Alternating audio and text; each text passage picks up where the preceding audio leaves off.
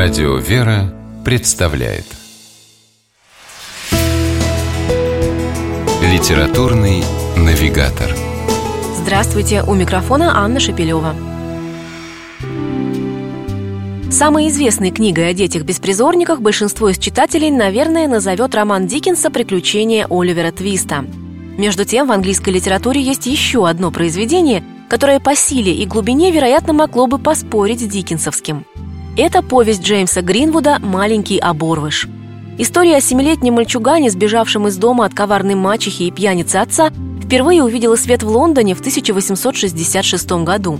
А еще через два года ее перепечатал петербургский журнал «Отечественные записки». Повесть имела в России большой успех и с тех пор переиздавалась не менее 40 раз. Любопытно, что свои впечатления о ней оставил на страницах книги «В людях» Максим Горький – Классик признался, что первые же строчки истории маленького оборвыша вызвали в его душе восторг, а некоторые страницы он перечитывал по два и даже по три раза. Современный читатель тоже может оценить произведение по достоинству. Сегодня его легко можно найти практически в любом книжном магазине. Увлекательный рассказ ведется от лица маленького мальчика по имени Джимми Баллизет и начинается с описания лондонских трущоб, где родился паренек. Заодно с героем мы переживаем смерть его матери, появление мачехи, миссис Бёрк, злой и хитрой женщины, всеми силами пытавшейся выжить Джимми из дому.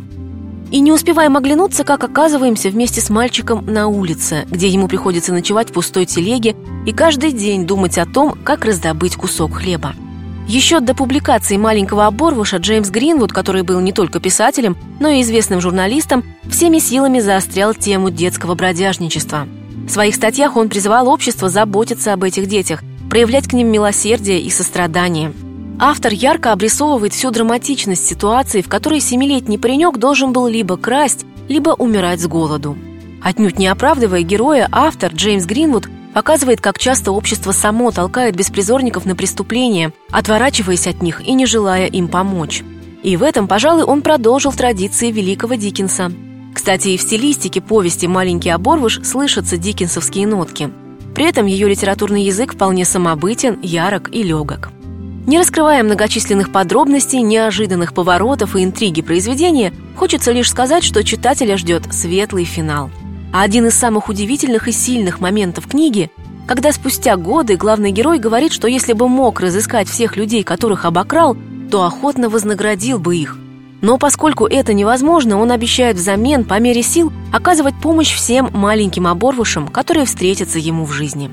И закрывая книгу, хочется присоединиться к этому обещанию. С вами была программа «Литературный навигатор» и ее ведущая Анна Шапилева. Держитесь правильного литературного курса.